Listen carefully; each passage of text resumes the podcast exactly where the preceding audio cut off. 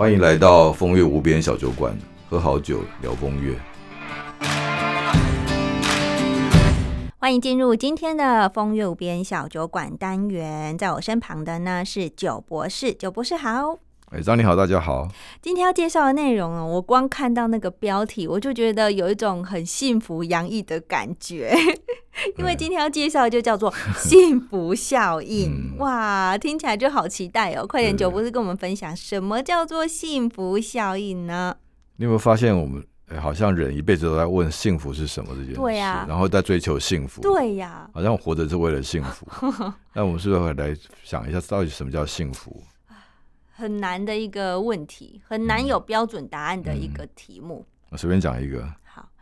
好，嗯，我觉得幸福就是每天醒来打开眼睛，会很期待要做某一件事情。嗯。那种感觉会让我觉得很幸福，就像你想要进录音间的感觉。然后对，有，然后期待见到今天的来宾。谢谢。哎，不是我了哈。有啦有啦。就是你，你觉得是每一天这些来宾都会带给你新的知识。对。哦，就这过程会让你开心嘛？嗯。啊，对，所以呃，经济学家都公认了，幸福就是经济的目的。哦，就研究经济学，其实目的是为了让人更容易追求幸福。这个事情听起来有意思吧？嗯，就这几个字简单的，看起来平凡，但是很值得深思啊。嗯，哦，就是说什么是幸福呢？这个定义其实每天我们想都没有完全没有没有标准答案，有无穷的答案。是哦，但是经济学如何让人幸福？所以经济学如果目的是要研究幸福的话，那你要总知道什么幸福是什么嘛？哦，幸福的定义是什么？然后了解到底什么是幸福。啊，这行绕口令啊，具具体说啊，那我们我们有没有想过，经济学家有没有研究一个题目叫做“怎么样才能幸福”？这是个题目哦，哦，他真的有人做这个研究啊。比如怎么样能够幸福的时候，至少有几个方式可以来谈论，就是说赚多少钱才是幸福？真的有这个研究？嗯哼，一年赚多少钱人最幸福？不能太多，但也不能太少。为什么？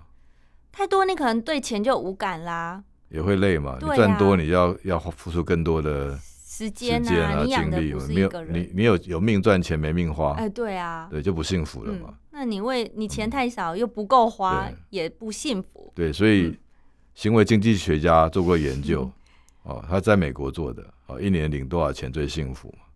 嗯，美国你会很惊讶，那个答案其实看起来不多的钱，并不算很多的。美金十万，呃，三十万了，没那么少。这是十年前的研究。哦，对，但是幸福的刚刚好，因为什么？你买什么都买得起嘛。嗯。哦，你要花奢侈也花得起，你不花，你你可以也不用那么，你有时间花钱，你有时间享受你赚来的钱。嗯。哦，这这个族群就三十万美金，哦，是他认为最幸福的。对。那这个其实这样的已经算很高的收入了，对呀。即即使在现在，现在对呀。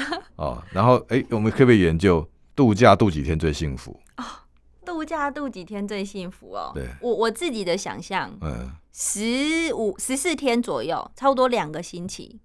答案会让你很惊讶，全世界调查完了，三天两夜度假最幸福啊？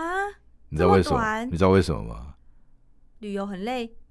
因为只多多度那一天呢，你不用花很多钱，但是你会觉得很重要。你如果只度一天假是最累的，嗯，你睡醒就马上要走了。对，那地方很漂亮，生活的很开心，心情刚放松，又要又要又要离开了，又要回去工作。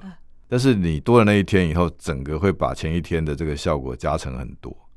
所以度假三天两夜最幸福哦，你度假一两天一夜最不幸福哦。对，这也是行为经济学研究过的。哦好有趣哦！对，嗯，哦，所以我们就在谈说，到底什么叫幸福嘛？嗯，哦，就经济的目的应该是创造幸福嘛，了解什么是幸福，然后再用经济的手段去创造幸福，啊，要不然人生太苦了。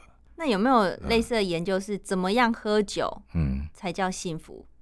有类似的研究，就是喝自己过去收藏的酒是幸福的，你知道为什么吗？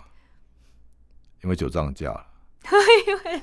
你十年前的那瓶酒啊，摆在酒窖里面，你那时候才花一百人民币买的。你放了十年以后，那瓶酒啊，已经涨到五百人民币了，涨了五倍了。哇，好幸福哦！对，但是你不会想卖给别人的，不会，这有趣啊。嗯，就是我我赚的，我喝的酒的成就感是我赚钱的成就感。嗯，你明明这个酒拿去卖，你以前买一排一百人民币的酒，我这样现在可以换五瓶，你不要，你要喝到那种爽感，说我赚了五倍 哦，这个就是很有趣的这种。呃，你刚刚举例说创喝酒能创造幸福的方法，嗯嗯，我就是说他这个实验是有的，而且这个人很有名，他也是诺贝尔奖得主，是谁？呃，他叫做 Saylor 塞勒理查理查塞勒嗯。哦，是经济行为经济学大师，所以他他他他就一直在研究幸福是什么。所以其实行为经济学本身就是在研究幸福的一种学问。那跟大家分享的是说，他的幸福感研究里面啊，有一个很有名的行为经济学家叫做那个艾瑞利，嗯，啊，Daniel Ariely 啊，他也是经济学的大师，被认为是下一个诺贝尔经济学奖的得主。那这个人就很戏剧化，他认为幸福，他的幸福的研究是来自于不幸。啊，这个这个很有哲理哦，但是是对他来说是人生真实的经历啊，啊，因为他在呃读书的时候啊，大学的时候呢就被严重的烧伤啊，哦，所以他那时候烧伤的时候呢，就全身在在在缠满绷带，很像木乃伊一样，嗯烧得很严重。那其实这种烧伤是很危险，嗯，因为我们身体的这个皮肤啊，如果失去了这个大某个程度的功能以后，它那整个那个器官什么都会影响啊。所以皮肤是我们的防护罩，所以他那时候就是很小心的在照顾自己的皮肤，每那每天就被绑得像木乃伊一样。嗯，然后他被绑子之外，还要每天呃三天两头去换绷带啊，嗯还要换药。然后换药的时候，那个皮肤都烂掉了嘛，他扯的时候会痛。啊嗯哦，他就开始就在想说，到底我怎么样比较不痛？哦，嗯就绷带要拆开，这个快很快的把它拆掉，比较不长痛跟短痛哪个比较痛？这就让他启发了研究行为经济学的开头，就是说，因为离苦就能得乐嘛，你知道？他说我那我研究我如何比较不痛，我就比较幸福嘛。所以他的整个研究是从这个他的不幸开始。天哪，哎，跟大家分享这样，就是说，包括我们喝葡萄酒的时候呢，来餐酒搭配啊，你这个高价的葡萄酒要搭低价的食物呢，还是搭高级的食物啊？就像我们讲的 fine dining，我们一般喝很贵的葡萄酒搭很好的食物，有需要吗？搞不好很好的葡萄酒搭配的是越简单的食物，是越有办法彰显它的美味。嗯哦，所以你知道吗？全世界最好的葡萄酒，嗯，我们在喝的时候，这行家都说是不能吃太好的食物，是要吃最最简单的食物。就餐酒搭配里面是要创造那种幸福感，哦所以你要去彰显那个酒。就当你的酒是主题的时候，嗯你不能再弄个太强的餐。哦，来搭来搭，它都会抢到它的味道。当你喝不到一瓶好酒的时候，要欣赏它最好的方式是吃吃最简单的食物，比如起司啊、苏打饼，你才能够感受那个酒的精彩。才不会喧宾夺主对，这就是幸福感，哦，就并不是说呃钱越多就越幸福，嗯幸福是要靠你的动脑用心去创造的。嗯，要 对刚刚好就好，对，就像我们品酒的时候，嗯创造那个幸福感，并不需要大鱼大肉，嗯而是你要动脑筋，你要有那个灵性，可以嗯找到搭适合的彰显这个酒美好的搭配的食物的。对，那今天也是用这个 幸福的研究、我的经济学的经验来引申到我们这个餐酒搭配，跟大家分享。对啊，所以我真的觉得我们这个风月无边小酒馆啊，真的是边聊酒，然后嗯边结合很多不同领域的相关知识，是，心理学也好，嗯行为经济学也好，对，都可以结合的。嗯嗯，不管是从这个味道、外对观、包装、对红酒杯，对，都是有关系的。是，啊，是啊，就嗯老子说“道在瓦逆”嘛，万物皆有道嗯啊，就是每一件事都有学问可以去研究。主要是我们身为人要如何去做延伸，对不对？是，我觉得你刚刚提到这个理查 Sailor 也嗯。很厉害，他在已经那么痛苦、皮肉的之嗯。苦的时候，他还可以有这样的想法：嗯。我如何离开不幸，我就相对来说幸福了。对。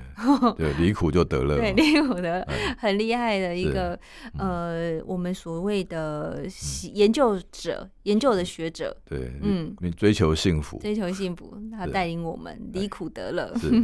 好，以上呢就是今天的内容哦，来介绍关于幸福效应以及餐酒搭配的一个原则，分享给听众朋友们。或许下次你在品尝一罐好酒的时候，一瓶好酒的时候，简单的餐点反而还可以更烘托、更衬托出酒的一个好品质哦。是，嗯，谢谢您的收听，也谢谢九博士今天的分享。哎，谢谢。